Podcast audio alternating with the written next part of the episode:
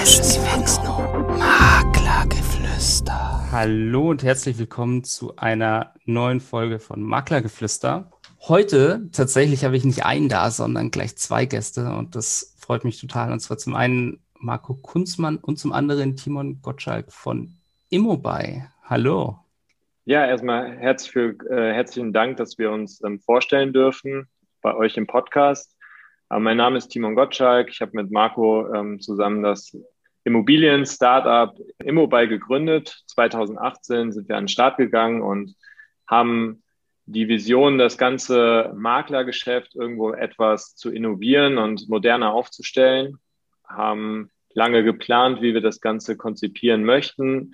Ähm, es ist, denke ich, schwierig, aus einem sehr klassischen Geschäft, Vermittlungsgeschäft, das Rad komplett neu zu erfinden. Aber zumindest haben wir gesagt, es gibt ja viele Ansätze, wo man äh, ja vielleicht das auch etwas verstaubte Maklerbild auffrischen kann. Und genau haben uns viele Gedanken gemacht, wie wir das Ganze, die, die Immobilienvermarktung moderner und äh, etwas zeitgemäßer aufsetzen können. Vielen Dank schon mal dafür. Jetzt habe ich am Anfang immer so ein paar Fragen, so entweder oder Fragen. Und da bin ich jetzt auch mal ganz gespannt, was ihr dazu tatsächlich antwortet. Bei ein paar Dingen kann ich es mir schon vorstellen. Hm, ich weiß nicht, ob ihr es mitgekriegt habt, aber im Moment haben wir Europameisterschaft. Wir fahren jetzt schon ganz stark auf die Zielgerade zu, zumindest jetzt zum Zeitpunkt unserer Aufnahme, die wir gerade haben.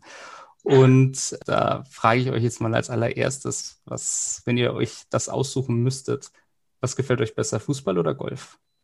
Im Fernsehen zu gucken, tatsächlich finde ich Fußball spannender, aber ansonsten einfach Golf. Also Golf gilt ja in Anführungsstrichen als der perfekte Sport.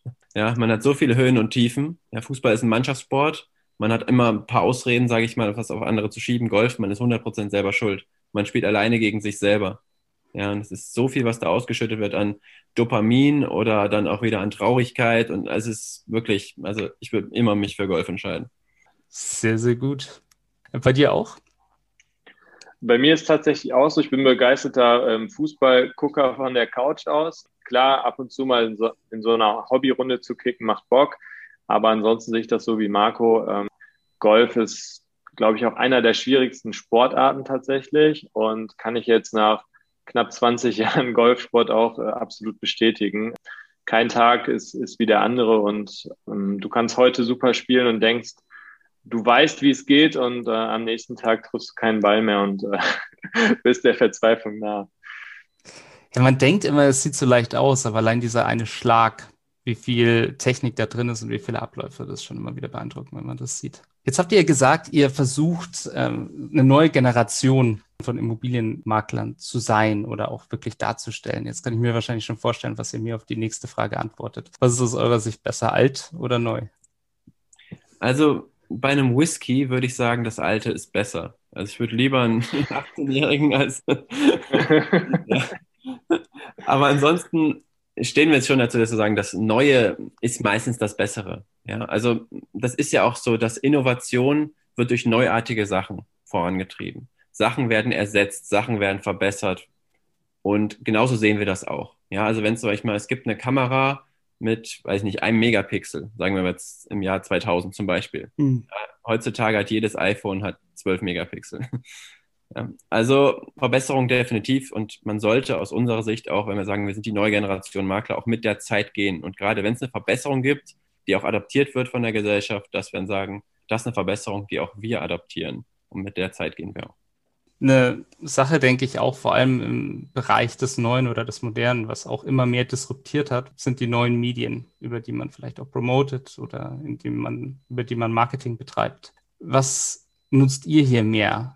Nehmt ihr eher klassische oder nutzt ihr lieber die neuen Medien im Immobilienmarketing? Also auch hier setzen wir schwerpunktmäßig auf die neuen Medien. Also Thema Performance Marketing ähm, ist sehr wichtig. Wir haben da mittlerweile mehrere Agenturen ausprobiert, arbeiten jetzt mit einem festen Partner auch seit längerem zusammen. Also sehr erfolgreich. Man muss sagen, auch da wandelt sich der Markt extrem schnell. Das heißt, wenn man eine Kampagne aufsetzt, ist die nicht mehr vielleicht wie früher irgendwo vor, für die nächsten Jahre gültig, sondern man muss eigentlich ständig hinterfragen und äh, die Statistiken und Daten auswerten, ob das Ganze funktioniert, ob das bei der richtigen Zielkundschaft auch ankommt. und das entsprechend dann auch äh, adaptieren. Ansonsten kann man da sehr schnell und sehr leicht viel Geld verbrennen. Das haben wir auch schon äh, natürlich erfahren. Aber was auch für unsere Generation vielleicht mehr Spaß macht, ist, dass man das Ganze besser tracken kann. Wenn ich jetzt eine Zeitungsannonce schalte, dann weiß ich ehrlich gesagt nicht so 100 Prozent, wie viel gucken am Ende wirklich, ähm, wie lange auf diese Anzeige und was ist der Return. Also wir haben da auch mit anderen sage ich mal, alteingesesseneren Maklern zusammengearbeitet, die noch klassischerweise auf Zeitungswerbung setzen. Wir sehen, das funktioniert auch noch. Also ganz sozusagen auf äh, die klassische Art und Weise, wie man vielleicht wirbt, wollen wir auch nicht verzichten. Aber unser Schwerpunkt ist auch hier ähm, klar auf die neuen Medien zu setzen. Schon. Also hier das Goldene, zum einen, es kommt darauf an, äh, wie man erreichen möchte. Aber in erster Linie vor allem wegen der Trackbarkeit und wegen der Möglichkeit der Analytics, wie ist jetzt mein ROI und so weiter, sagt ihr eher die neuen Medien in diesem Bereich. Schön. Genau. Jetzt habe ich natürlich von euch schon wenig gehört. Golf ist sicherlich ein Thema.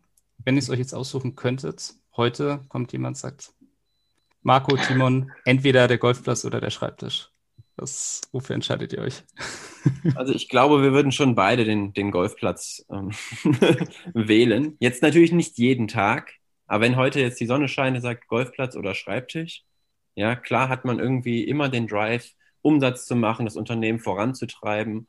Der anderen Seite haben wir aber trotzdem gesagt, okay, wir sind selbstständig, wir können unsere Work-Life-Balance selber steuern. Und wenn jetzt heute ein schöner sonniger Tag ist, die Freunde sind auf dem Golfplatz, warum sollen wir dann genau diese eine sagen, nee, wir arbeiten trotzdem jetzt unsere 140 Stunden die Woche? Ja, und das wollen wir nicht sein. Klar, wir wollen erfolgreich sein. Wir wollen auch mit unserem Team das vorleben, zu sagen, hey, wir arbeiten gerne, aber wir haben auch gerne Freizeit. Und genau das soll unser Team auch machen.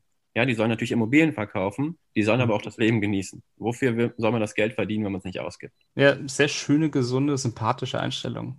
Was man halt auch nicht vielleicht äh, ganz vergessen darf, ist, irgendwo ist man als Selbstständiger dann ja auch nie im, richtig im Feierabend. So, man, man hat immer irgendwo die Leute, die man auch am Golfplatz trifft, das Netzwerk, das man dort regelmäßig sieht und äh, immer mal wieder auch über das Thema ähm, Immobilien stolpert oder ein bisschen hellhöriger ist, als wenn man jetzt Angestellter ist und sagt, okay, ich habe jetzt um 17 Uhr Freizeit und mach Schluss. So, das ist ja bei uns nicht so, sondern irgendwo sind wir immer erreichbar oder daran interessiert, neues Geschäft an Land zu ziehen. Und über den Golfclub, das muss man halt klar sagen, haben sich auch schon sehr wertvolle Kontakte und auch ähm, Immobilienverkäufe ergeben. Ja, von daher vermischt sich das netterweise bei uns, dass man da Spaß und auch Arbeit miteinander verbinden kann.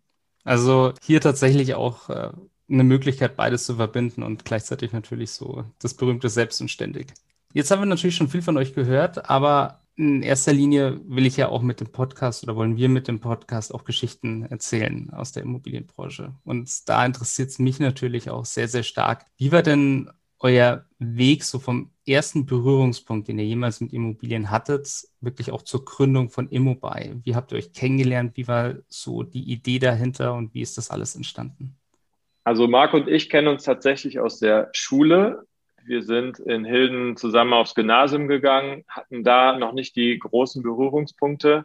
Das kam dann später tatsächlich ähm, eher übers Golfspielen, dass wir in einer Mannschaft gelandet sind und dann gemerkt haben, ach ja, okay, man ist jetzt keine 18 mehr, sondern vielleicht so Anfang, Mitte 20 und versteht sich ganz gut und hatten dabei irgendwo immer den, den ähnlichen Gedanken zu sagen, äh, wir wollen nicht bis zur Rente irgendwo ähm, als Arbeitnehmer schuften, sondern diese Freizeit und gleichzeitig den Erfolg selbst zu bestimmen, hat uns immer gepusht und wir haben dann überlegt, okay, was, was könnte man denn mal entwickeln? Und hatten ursprünglich mal den Gedanken, vielleicht eine Gin Tonic Bar aufzumachen. Das wäre jetzt wahrscheinlich durch die Corona-Krise nicht glimpflich gegangen.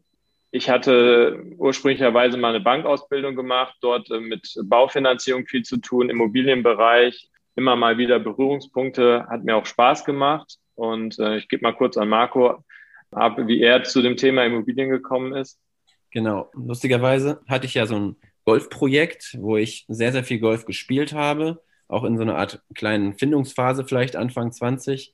Was mache ich? Ne? Also ich, ich habe studiert und dann, was mache ich danach? Arbeite ich jetzt wirklich, gehe in das Hamsterrad? was okay wäre, was mich jetzt nicht voll erfüllt hätte. Das heißt, ich habe mich als Makler selbstständig gemacht, als du gesagt, eine Zwei-Mann-Firma damals, ohne Mitarbeiter, mit wenig Vorkenntnissen, so wie das vielleicht auch viele machen und wo man sich viel von verspricht, auch als Makler, ja, das ist ein schönes Leben, bis man dann gemerkt hat, wie anspruchsvoll der Job wirklich ist und wie groß auch die Konkurrenz ist und was man mittlerweile alles auf den Tisch legen muss, um wirklich guten Umsatz zu machen, um die Kunden glücklich zu machen. Ja, und die Firma gab es für zwei Jahre, hat sich, sage ich mal, über Wasser gehalten. Ich habe auch gemerkt, das ist ein Job, den ich wirklich bis zum Ende meiner Tage machen könnte. Aber um erfolgreich zu sein, hat mir einiges gefehlt. Und da haben wir uns mit Timon halt immer wieder besser verstanden. Und mein damaliger Geschäftspartner hat dann irgendwann den Weg genommen in die Pharmabranche, war raus. Das heißt, die Firma habe ich dann auch geschlossen. Und dann habe ich mit Timon mich zusammengesetzt und wir haben einfach gesagt, ja, die Immobilienbranche ist eine Branche jetzt und auch eine Branche der Zukunft. Und wir haben über zwei Jahre wirklich strukturiert geplant, was kann man machen, um den Markt vielleicht ein bisschen zu verändern, damit genau das nicht passiert. Selbstständig Makler, vielleicht als zwei Leute, wo man dann drei, vier Häuser pro Jahr verkauft und eigentlich, naja, nicht wirklich was bewirkt. Das heißt, zwei Jahre strukturierte Planung, wo man auch keinen Umsatz macht, wo wir nebenbei dann noch gearbeitet haben, mit dem Ziel dann, okay, 2018 gehen wir in den Start, natürlich auch mit einem Businessplan, wo wollen wir 2019 sein, wo wollen wir 2020 sein, 2025. Wie ist es mit dem Businessplan? Sind die meisten Dinge dann so in Erfüllung gegangen, wie man sie sich geplant hat bei euch? Tatsächlich oder? finanzieller Struktur ja. Also ich habe Controlling studiert, Timon hat eine Bankausbildung und hat sehr viele Berührungspunkte mit der Startup-Branche gehabt. Kann er vielleicht gleich kurz was dazu sagen? Also finanziell gesehen ja, sehr gute Planung, aber dennoch, man bereitet sich zwei Jahre darauf vor, denkt sich, okay, wenn das passiert, kommt das und das. In der ersten Woche sind schon drei Sachen eingetroffen, wo wir gedacht hätten, okay, haben wir nicht gedacht. Ja, eine positive, zwei negative. Aber so ist es einfach. Aber wichtig ist auf der anderen Seite, dass man Rückschläge halt akzeptiert und an sich selbst arbeitet aus unserer Sicht. Das haben wir immer gemacht. Und der Umsatz kommt halt. Ich meine, man setzt sich Ziele und irgendwie hat man selber in der Hand, ob man die erreicht oder nicht. Vielleicht mal zwei Monate verschoben, aber übers Jahr gesehen, okay, jetzt haben wir das erreicht, jetzt haben wir da einen Überschuss, jetzt können wir da wieder investieren, jetzt können wir da schon was vorziehen, da müssen wir ein bisschen länger mit warten, jetzt stellen wir doch schon den ersten Mitarbeiter ein. Also das kann man sehr gut steuern tatsächlich. Aus unserer Sicht, wenn man auch wirklich immer an sich arbeitet und bereit ist, wirklich offene, offen für Kritik zu sein. Ja. Was ich jetzt sehr stark auch von euch mitgenommen habe, das ist auch so dieses Neue, die Immobilienbranche neu denken, auch den Maklerberuf neu denken. Wie kann ich bestimmte Dinge verbessern, ersetzen, auch durch neue Technologien? Was meint ihr mit dem Slogan genau, wenn ihr sagt, die neue Generation Makler? Was macht ihr heute anders, was vielleicht vor ein paar Jahren noch nicht so viel gemacht wurde? Also wir hatten ursprünglich mal bei einigen Glas Whisky auch älterer Natur äh, uns überlegt, äh, wie wollen wir erstmal den Namen Immobile ähm, gestalten. Es gab natürlich auch Gedanken, okay, das Ganze irgendwie Kunstmann und Gottschalk Immobilien zu nennen oder so, aber wir wollten uns dann doch größer aufstellen, äh, weil wir nicht den lokalen Einzelmakler darstellen wollen, sondern ja auch deutschlandweit mittlerweile und auch international vertreten sind und auch unser Unternehmen unternehmerisch aufziehen möchten. Ja, also nicht unbedingt selbst und ständig, weil dann hat man auch nicht mehr so viel Zeit zum Golfen, sondern das Ganze eher Richtung Unternehmertum ähm, prägen und hatten damals Immobile Always a Goodbye und wollten damit im Prinzip die Käufer- und die Verkäuferseite mit dem Firmennamen und dem Slogan abdecken und hatten dann letztes Jahr, ich glaube, es war im April oder im Juni, ich weiß es nicht mehr so hundertprozentig, einen Marketing-Workshop, wo es um das Thema Brand ging. Und wir hatten eine sehr gute Referentin, sehr gute Beraterin, die da mit uns strukturiert durchgegangen ist. Und sie hat uns dann leider am zweiten Tag irgendwann den Zahn gezogen und gesagt, hey, der Slogan klingt nett, aber ähm, wenn ihr wirklich was erreichen wollt, dann, dann müsst ihr euch davon verabschieden. Das war eine bittere Pille, die wir schlucken mussten haben dann aber auch in der Zwischenzeit gebrainstormt, wie können wir das Ganze irgendwo ähm, denn neu aufziehen, was passt zu uns, haben da irgendwo auch mal so Richtung Unternehmenswerte, äh, Prinzipien überlegt, wofür steht Immobile eigentlich? Einerseits Richtung unserer Mitarbeiter, andererseits natürlich äh, Richtung unserer ähm, Kunden und sind am Ende auf dem ähm, Slogan hängen geblieben, die neue Generation Makler weil es einerseits, so blöd es vielleicht auch klingt, ein deutscher Slogan ist, den jeder versteht.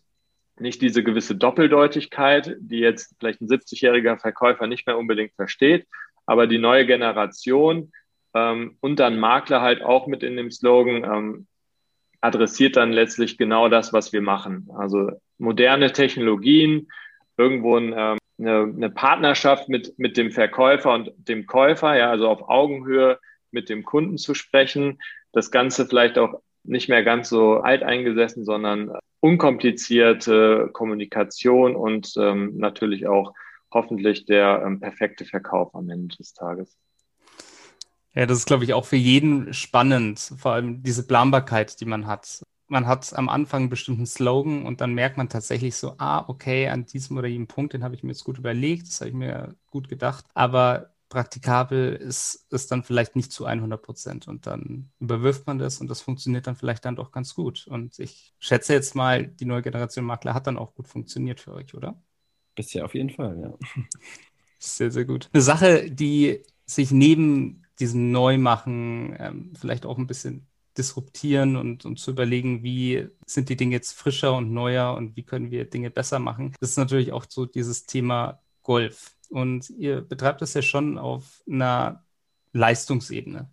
Gibt es da etwas, das man aus diesem Leistungssport für die Immobilienbranche lernen kann? Etwas, was ihr vielleicht ein gewisses Prinzip, was ihr bei dem einen anwendet und in, einem, ja, in eurem Job vielleicht dann auch anwenden könnt? Tatsächlich sehr viel. Also im Profisport hat man extrem viele Phasen. Man hat super Hochphasen, man hat Tiefphasen, man hat Krisen.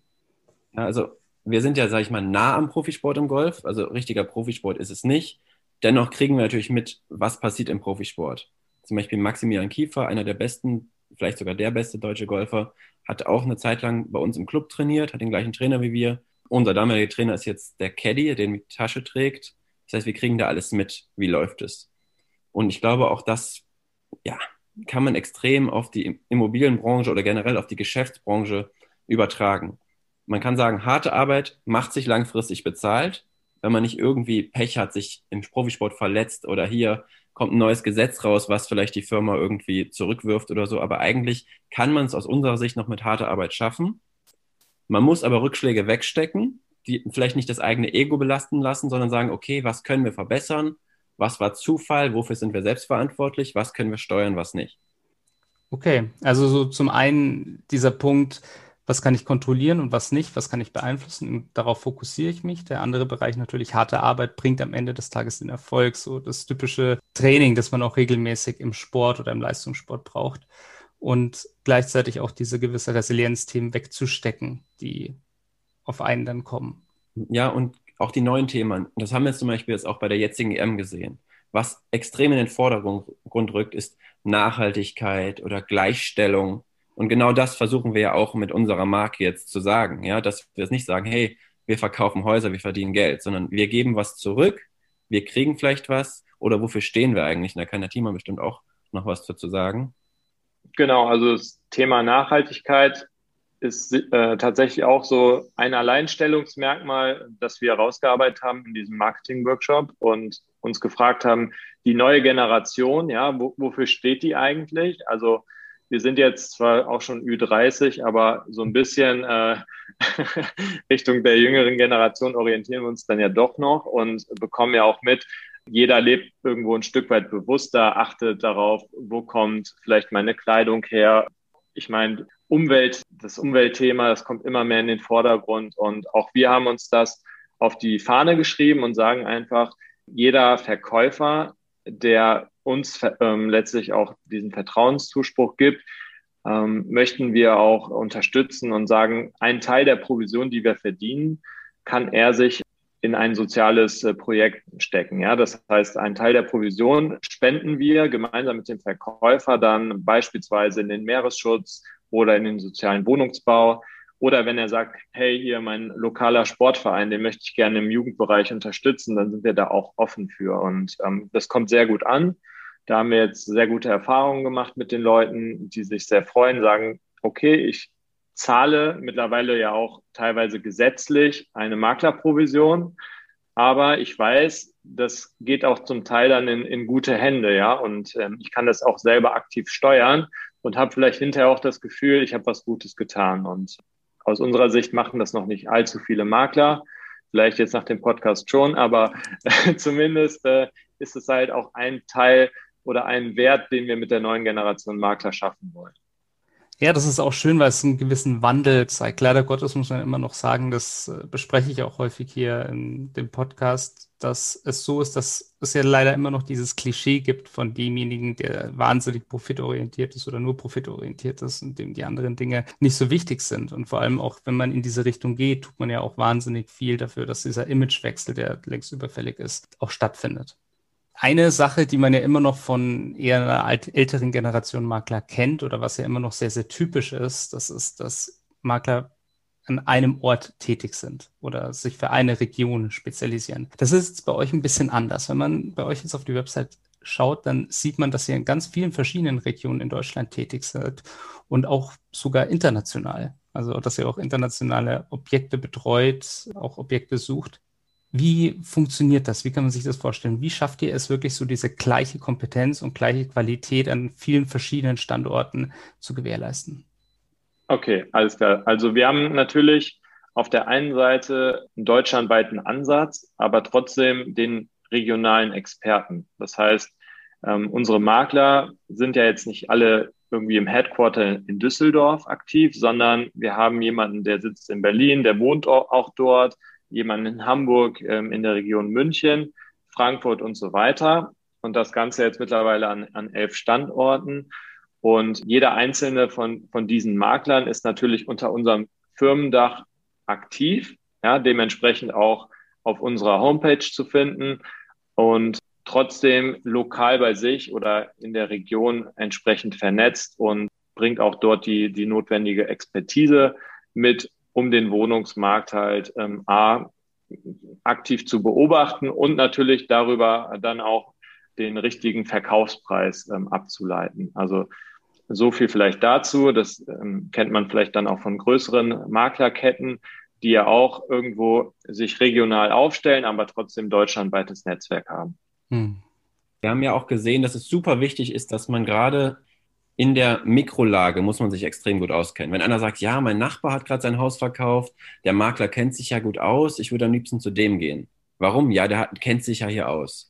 Okay, das heißt, wir wissen, als erstes ist es super wichtig dem Kunden, gerade bei Eigentum oder Einfamilienhäusern, dass der Makler sich in der Mikrolage extrem gut auskennt.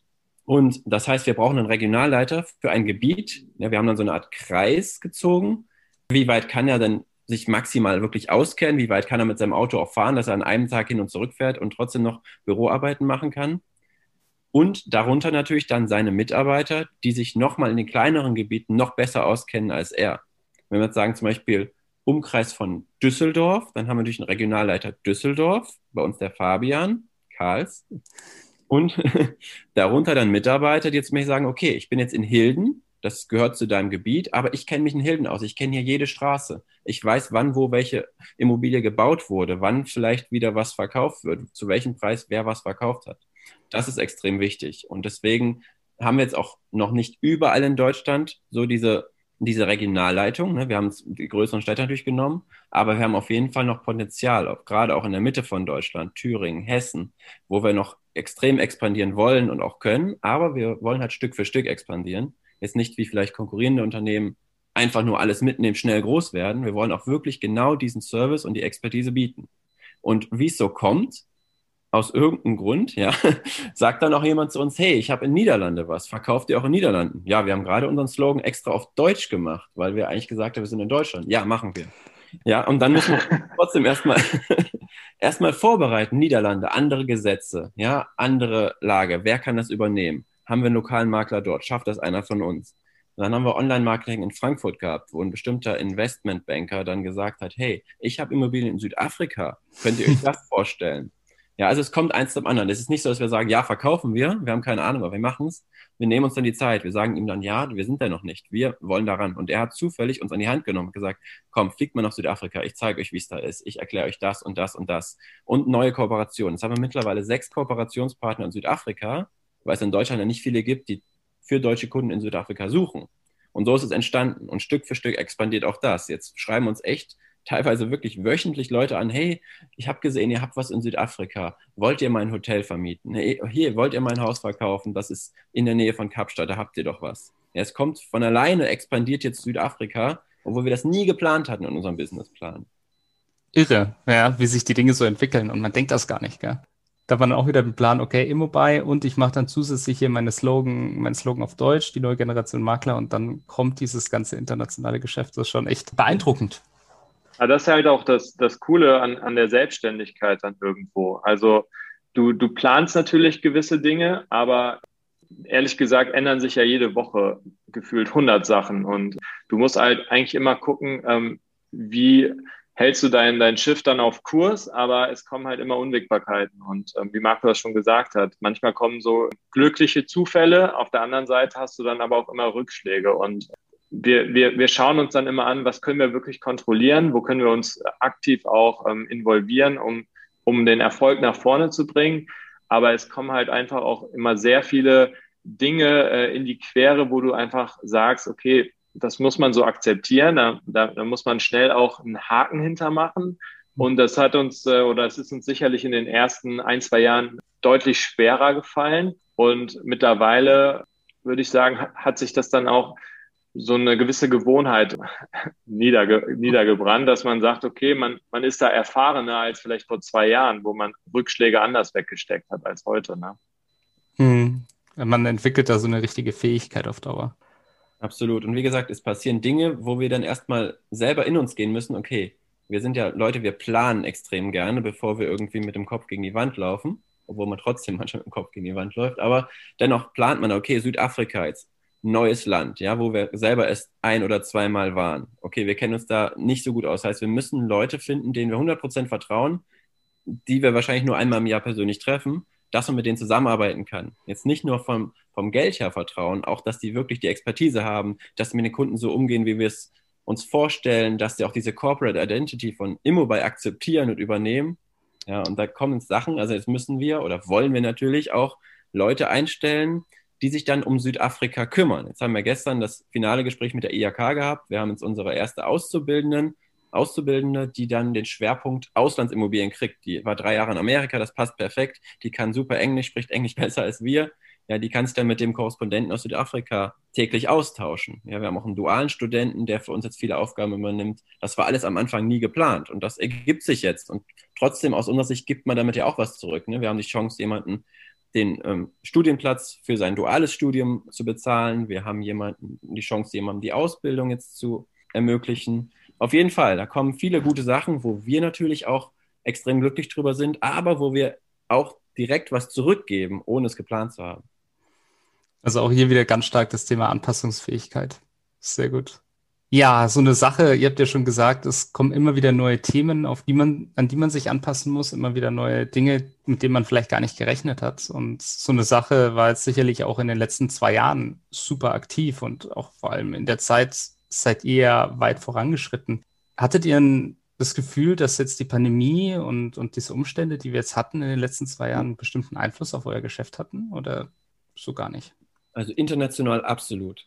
Wir hatten gerade das Thema Südafrika aufgenommen, hatten die ersten zwei Immobilien quasi verkauft. Also wir hatten die mündliche Zusage, wir hatten die virtuelle Besichtigung. Jetzt wollte der Kunde noch einmal runterfliegen für die finale Entscheidung.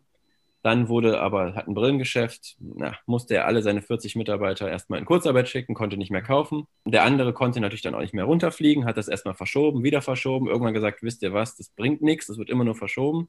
Also das waren dann noch mehrere Deals letztendlich, die darunter gelitten haben. Trotzdem müssen wir sagen, es ist extrem glimpflich in unserer Branche ausgegangen. Also wir haben mit Leuten gesprochen, die hat es komplett zerstört, ja, die dann auch gesagt haben, okay, Restaurant oder Eventbranche, ja, trotz der ganzen Hilfen, trotzdem war es eigentlich unstemmbar für die. Dagegen würden wir jetzt niemals sagen, dass es uns hart getroffen hat. Das wäre absolut nicht anmaßend. Aber jetzt, um die Frage richtig zu beantworten, das internationale Geschäft war natürlich stark betroffen, gerade mhm. auch mit der Unfähigkeit zu reisen. Und man muss erstmal jemanden finden, der etwas kauft, ohne selbst drin gewesen zu sein. Der sagt, ja, ich vertraue auf die virtuelle Besichtigung, wo man natürlich dann vielleicht eine bestimmte Ecke dann nicht richtig gefilmt hat oder so. Also ist super, super schwierig und das läuft jetzt wieder sehr gut an. Wir haben uns natürlich dann auch die Zeit genommen, in einem kompletten Lockdown und gerade wo auch Südafrika im kompletten Lockdown war, vorzubereiten, Kunden heiß zu machen, Webinars zu machen. Hey, so sieht's aus. Und der Rand, also die Währung in Südafrika ist nochmal weiter abgestürzt. Das heißt, die Preise sind nochmal weiter gefallen. Investieren Sie jetzt, diesen ne, Standardverkaufsspruch, so gesagt. unser Ziel war immer, die ersten Flugzeuge, die da runtergehen, sind gefüllt mit unseren Kunden. Schön. Hashtag Werbung. In unserer heutigen Zeit haben wir wohl alle viel zu tun. Als Immobilienmakler sind vor allem Wohnungsbesichtigungen ein Thema, das viel Zeit in Anspruch nimmt. Groß ist die Enttäuschung dann, wenn das Objekt überraschenderweise doch so überhaupt nicht zum Interessenten passt. Dem kann man aber vorbeugen. Durch eine virtuelle Besichtigung mit dem Tour Generator von McGrundriss kann der Kaufinteressierte sich bereits online sehr realitätsnah durch die Immobilie klicken. Alles, was Sie dafür brauchen, ist ein Grundriss, 360 Grad Aufnahmen und den Tour Generator von McGrundriss. Mit all den Vorteilen wie Nutzeranalysen, Hosting, Sharing-Funktionen und so weiter, die Sie von 360-Grad-Besichtigungen bereits kennen. Aber ohne Abo-Modell und ab 15 Euro pro Tour. Probieren Sie es aus unter www.mcgrundriss.de. Werbung Ende. Ja, insofern äh, ist es ja vielleicht dann auch so eine ganz gute Entwicklung. Und ich glaube, das hätte man sich früher auch kaum denken können, dass man von einem Ort auf der Welt irgendwo anders Immobilien kauft, Immobilien besichtigt. Das ist ja irgendwie schon so ein, so ein Trend, in den das im Moment geht. Seht ihr noch mehr so Zukunftstrends, wo ihr sagt, so wird die Immobilienbranche der Zukunft aussehen? Von einer sehr traditionellen Branche zu vielleicht was ganz zukunftsorientierten? Also was wir natürlich durch die Krise auch gesehen haben, ist, dass sich andere Makler, die vielleicht eher klassisch unterwegs waren, anpassen mussten. Ja, also dass man jetzt auf einmal 360-Grad-Rundgänge anbietet, virtuelle Besichtigung und so weiter, war ja im Prinzip die einzige Lösung auch teilweise mit, mit Interessenten für Besichtigungstermine. Einfach weil durch Corona dann äh, schon eine Zeit lang einfach eine gewisse Angst geherrscht hat im Markt ähm, von Seiten der Käufer, Verkäufer und auch natürlich aufgrund gewisser Regularien. Also da hat es äh, Anpassungen gegeben im Markt. Aus unserer Sicht ist es immer noch ein, ähm, ein Geschäft, was auf einer persönlichen Ebene auch in der Zukunft stattfinden wird. Also wie Marco schon gesagt hat, aus unserer Sicht hat auch die Digitalisierung nicht dazu geführt, dass die Leute blind oder virtuell darauf vertrauen, dass sie eine Immobilie kaufen, sondern das unterstützt irgendwo die Arbeit des Maklers.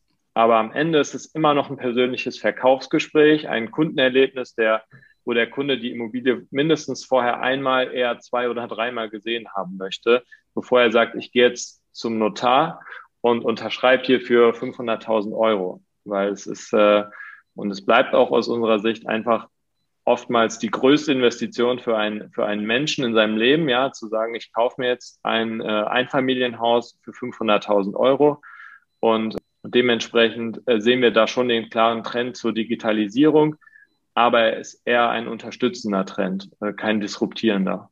Hm. Also es ist mehr so eine Art noch zusätzliche Möglichkeit, dass ich vielleicht effizienter werde, weil wenn ich jetzt zum Beispiel eine Immobilie als erstes virtuell besichtigen kann, kann ich das vielleicht dann entweder schon ausschließen oder sagen, ah, die ist jetzt ganz besonders interessant für mich. Ganz genau. Also so ist es wie eine Art Trichterfunktion, kann man sich das vielleicht vorstellen. Man hat, wenn man äh, sage ich mal, eine Wohnung inseriert, hat man in den ersten 24 bis 48 Stunden eigentlich die meisten Anfragen.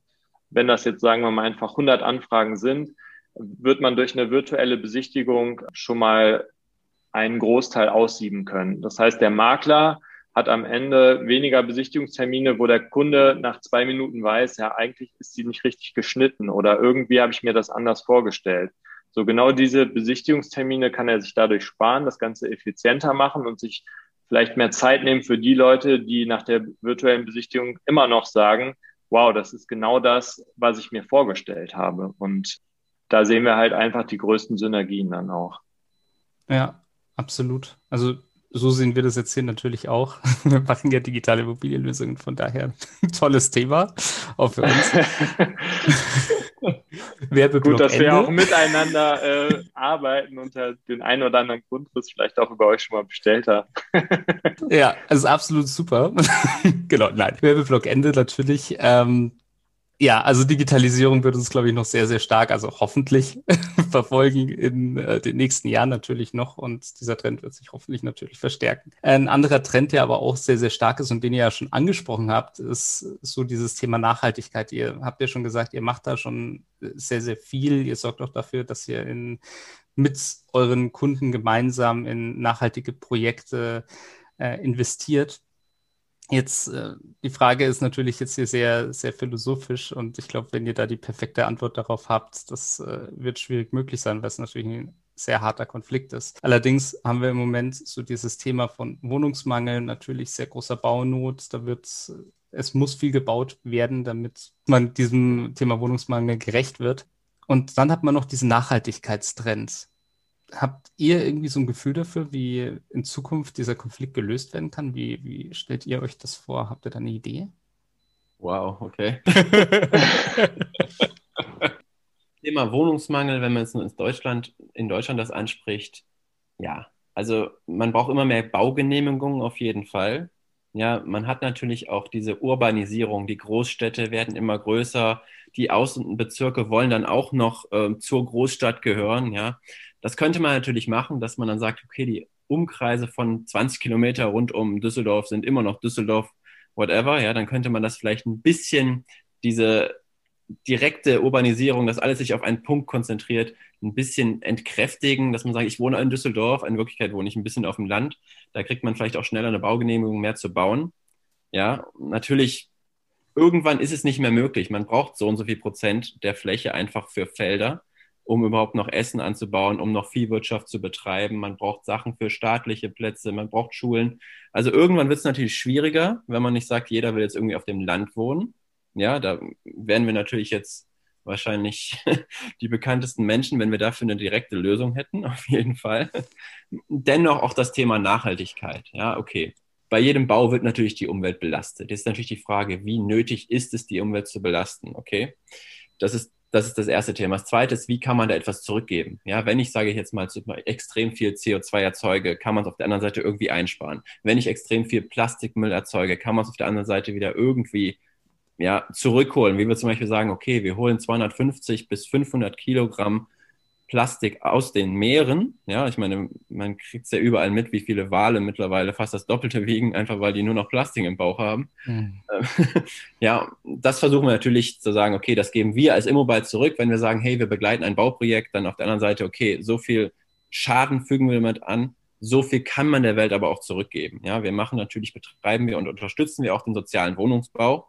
Ja, das mhm. ist einer unserer Projekte. Auch den WWF, wo wir sagen, so und so viel Lebensraum für Tiere wird geschützt. Ja, man kennt das jetzt damals noch aus der alten Bierwerbung, ne, pro verkauften Kasten einen Quadratmeter. So in etwa, ne, kann man sich bei uns auf der Homepage ja gerne mal angucken. So in etwa verfolgen wir das auch. Dennoch wird es immer ein schwieriges Thema bleiben, auf jeden Fall. Da geben wir dir 100% recht, mhm. wo man direkt die perfekte Antwort hat. Ich weiß nicht, Timon, hast du da vielleicht noch eine Antwort?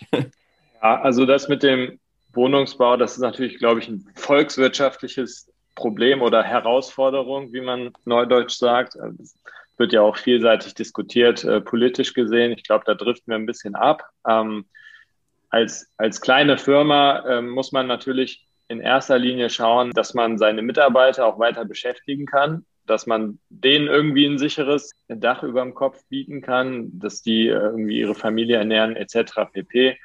Wie Marco schon sagt, wir versuchen uns da ja neuartig aufzustellen mit dem Nachhaltigkeitsgedanken.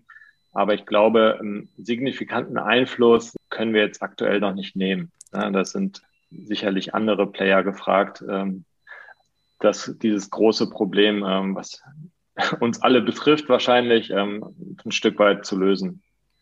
Absolut. Ja, und ich finde ehrlich gesagt ja schon diesen Ansatz sehr, sehr schön, dass man sagt, okay, natürlich, wir sind uns bewusst, in der Immobilienbranche passiert hier dieses eine oder andere. Man kann halt einfach nur versuchen, da zumindest versuchen, das so ein bisschen zu kompensieren und dagegen zu arbeiten. Aber ich denke, das wird für uns alle ja ein großes Thema sein und Wohnungsmangel ist ein großes Problem und Nachhaltigkeit und, und CO2-Belastung ist ein großes Problem. Und äh, ja, da muss man halt einfach versuchen, irgendwann werden sehr, sehr intelligente Menschen da sicherlich auch dran sitzen und da hoffentlich eine gute Lösung finden. Jetzt ist es natürlich so, viele von unseren Zuhörern sagen jetzt vielleicht auch, okay, die neuen Medien, wie nutze ich die denn generell? Das sind ja auch Zukunftstrends, die auf uns zukommen oder die natürlich auch schon da sind. Wie macht ihr das? Habt ihr vielleicht sogar ein paar Tipps für unsere Zuhörer, die das vielleicht jetzt noch nicht so verfolgt haben? Was, was nutzt ihr danach? Was geht ihr vor? Wie schafft ihr es dann dadurch effizienter auch so im Vertrieb von Immobilien zu sein, aber vielleicht auch in der Akquise? Habt ihr da ein Geheimnis, das ihr uns geben wollt? Ja, wenn es ein Geheimnis wäre, würden wir es natürlich nicht teilen. das auf jeden Fall. Nein, also für Akquise definitiv. Ich meine, es gibt verschiedene Tools. Also kennen viele Leute, kennen bestimmt IMV, die kennen die klassische Kaltakquise, ja, oder auch bestimmte Marketingstrategien, dass man bei Google besser gefunden wird, ja, dass, dass Leute einfach die Werbung von jemandem sehen, dass man bekannt wird, dass die Leute proaktiv auf einen zugehen. Das ist natürlich das Beste, dass jemand anruft, wie wir es jetzt in letzter Zeit öfter erleben, hey, ihr habt da verkauft, könnt ihr meins auch verkaufen. Mhm. Das ist natürlich das Beste. Auf der anderen Seite, sage ich mal, wenn man jetzt noch nicht bekannt ist und jemanden kalt anruft, hey, ich will dein Haus verkaufen, dann fragt er, wer bist du? Was, warum sollst du das besser können als ich? Ich verkaufe das privat, kostet mich nichts. Also auf jeden Fall, ja, es gibt jetzt nie die goldene Linie zu sagen, das ist der, das, der Weg für Akquise. Wir würden aber, glaube ich, schon sagen, je bekannter man ist, umso leichter ist die Akquise. Man sieht das bei den großen Firmen, die es lange gibt. Die haben natürlich einen bestimmten Vorschuss, weil jeder schon kennt. Und wenn man mit Leuten spricht, die sonst das Thema Immobilien nicht kennen, kennen die ein, zwei Namen einfach. Ja, ja, die machen das ja, die verkaufen. Und da will man natürlich hin. Und mhm. das ist aus unserer Sicht die wichtigste Werbung, irgendwie bekannt zu werden. Klar gibt es andere Möglichkeiten der Akquise, aber da gibt es, glaube ich, keinen goldenen Weg, wo wir sagen können, hey, damit machen wir es. Ja, also schon Vertrauensaufbau in, in erster Linie, dass man sagt, okay, dadurch, dass ich bekannter bin, dass ich häufiger erscheine, ähm, löse ich das und, und, und schaffe es tatsächlich auch da mehr Vertrauen aufzubauen. Aber auch das ist halt ein extrem äh, langwieriger Prozess. Also man schreibt ja am Anfang einen Businessplan und sagt, ja, so und so viel Marketing stecke ich da in eine Kampagne und danach habe ich so und so viele Webseitenbesucher oder so und so viel Traffic auf meiner Homepage. Das dauert einfach extrem lange und das ist sehr harte Arbeit, sich eine gewisse Reputation aufzubauen. Das versuchen wir auch ähm, an unsere Mitarbeiter oder haben es direkt von Anfang an auch versucht, an unsere Mitarbeiter zu transportieren, dass die, wenn die mit zufriedenen Kunden am Ende ähm, dastehen, sich diese fünf Sterne auch aktiv einholen. Weil mhm. Ne, das kennt man auch. Irgendwie die Leute sind, ich glaube, 14-fach so gewillt, eine negative Bewertung zu geben als eine positive. Von daher, wenn man einen zufriedenen Kunden hatte, muss man meistens sehr auch proaktiv danach fragen. In der Regel ist es dann auch kein Problem. Und wenn der Kunde vielleicht nicht so zufrieden ist, dann hofft man einfach, dass er das nicht so öffentlich bekannt macht. So, das kann man, glaube ich, nicht zu 100 Prozent vermeiden und muss dann wahrscheinlich auch professionell mit umgehen. Aber nichtsdestotrotz führt das unterm Strich dazu, dass man wie der Marco auch gesagt hat, organisch immer weiter bekannt wird und sich vielleicht auch im Google-Ranking nach, nach oben schiebt, das Ganze mit ähm, einer gewissen äh, Marketingkampagne nochmal unterstützt, dass es vielleicht ein Stück weit schneller funktioniert. Aber das ist natürlich dann irgendwo das Traum-Szenario, dass die Leute einen einfach kennen und wissen, okay, ich kann Immobile anrufen, die verkaufen meine Immobilie und ähm, das ist das günstigste Marketing, ja, also Mund-zu-Mund-Propaganda und ähm, dass die Leute einfach selbst auf einen zustoßen. Absolut. Ich meine, vor allem jetzt auch so dieses Thema Google-Bewertungen kann ich wirklich auch sagen aus, aus unserer Erfahrung. Früher war es so, wenn man wenige Google-Bewertungen hat, auch generell, das ist ja so ein, so ein gewisser Schutz. Und dann passiert es einmal. Ich meine, natürlich, wir haben ja nur zufriedene Kunden. Aber hin und wieder kommt es dann tatsächlich dann, dass jemand mal sagt, ja, ich lasse jetzt eine Ein-Sterne-Bewertung da und so. Dann hat das natürlich einen viel größeren Impact auf die Gesamtauswertung. Wenn man es dann mal schafft, dass man sagt, ich habe zufriedene Kunden und die spiegeln mir das auch zurück und die haben dann auch Lust und dass man dann sagt, hey, wenn Sie wollen, dann können Sie uns doch gerne mal eine Fünf-Sterne-Bewertung da lassen. Dadurch löst es tatsächlich dann auch so diese Möglichkeit, dass man sagt, ich habe eine gewisse, ich habe eine gewisse Basis und ich, so ein kleiner Punkt schlägt mich dann auch nicht komplett raus. Und ähm, auch seit wir das tatsächlich auch immer mehr aktiv gemacht haben, merkt man hier auch, das löst das sehr, sehr gut und löst das sehr, sehr stark. Wenn man jetzt aber sagt, ich würde gerne mehr von euch erfahren. Ich will auch tatsächlich so ein bisschen mehr auf euch zukommen. Ich interessiere mich vielleicht, vielleicht kann ich ja auch Experte in, in meiner Gegend werden. Vielleicht kann man auch irgendwann mal kooperieren oder zusammenarbeiten. Wie kann man denn auf euch zukommen? wenn man euch kontaktieren möchte? Natürlich die klassischen Wege. Erstmal über die Homepage immobile.de. Bitte darauf achten, BYE, Immo, BYE, das ist ganz wichtig. Und natürlich über die Instagram-Seite Immobile. Ich meine, wir haben uns extra einen Namen ausgesucht, wo man nicht irgendwie Immobile minus Immobilien. Einen Namen, den es nur einmal gibt, der auch patentiert ist, ne, wo man uns überall mit dem Namen Immobile findet. Immobile bei Google, Immobile bei Instagram, Immobile Facebook ist ja jetzt auch Instagram, Immobile auf der Homepage. Ja, dann am besten auch mal, wenn man verkaufen will, unter unserem Team auf der Homepage gucken, welcher Makler passt. Ja, welcher ist denn hier für mein für mein Gebiet zuständig oder wenn man bei Immobile anfangen will, dann am besten direkt über Timon und mich gehen. Uns findet man auch sehr, sehr leicht auf jeden Fall im Internet. Schön. Perfekt, dann bedanke ich mich heute ganz herzlich dabei, dass ihr zu Gast wart. Ja, wer Interesse hat, kommt gerne auf die beiden zu. Wenn euch jetzt die Podcast-Folge gefallen hat, dann freuen wir uns natürlich über ein Abo auf den verschiedenen Plattformen, auf denen wir aktiv sind und wünschen euch einen restlichen Tag. Vielen Dank fürs Zuhören. Ciao. Vielen Dank, bis bald, lieber Markus. Ciao. Danke dir. Maklergeflüster ist ein Podcast von McRundris. Wenn ihr jetzt also sagt, euch hat der Podcast gefallen und ihr wollt den weiterhin unterstützen, dann könnt ihr das zum einen natürlich mit einem kostenlosen Abo tun. Zum anderen könnt ihr das aber auch machen, indem ihr eins von den tollen Produkten von McGrundriss kauft. Wenn ihr jetzt also sagt, ihr braucht gerade für eine Immobilie einen Grundriss oder ihr braucht eine 360-Grad-Tour oder ihr braucht eine Innenvisualisierung oder eine Außenvisualisierung, dann geht jetzt doch einfach mal auf mcgrundriss.de, schaut euch mal um, was es da so für Produkte gibt und vielleicht findet ihr ja das Richtige für euch. Viel Spaß dabei.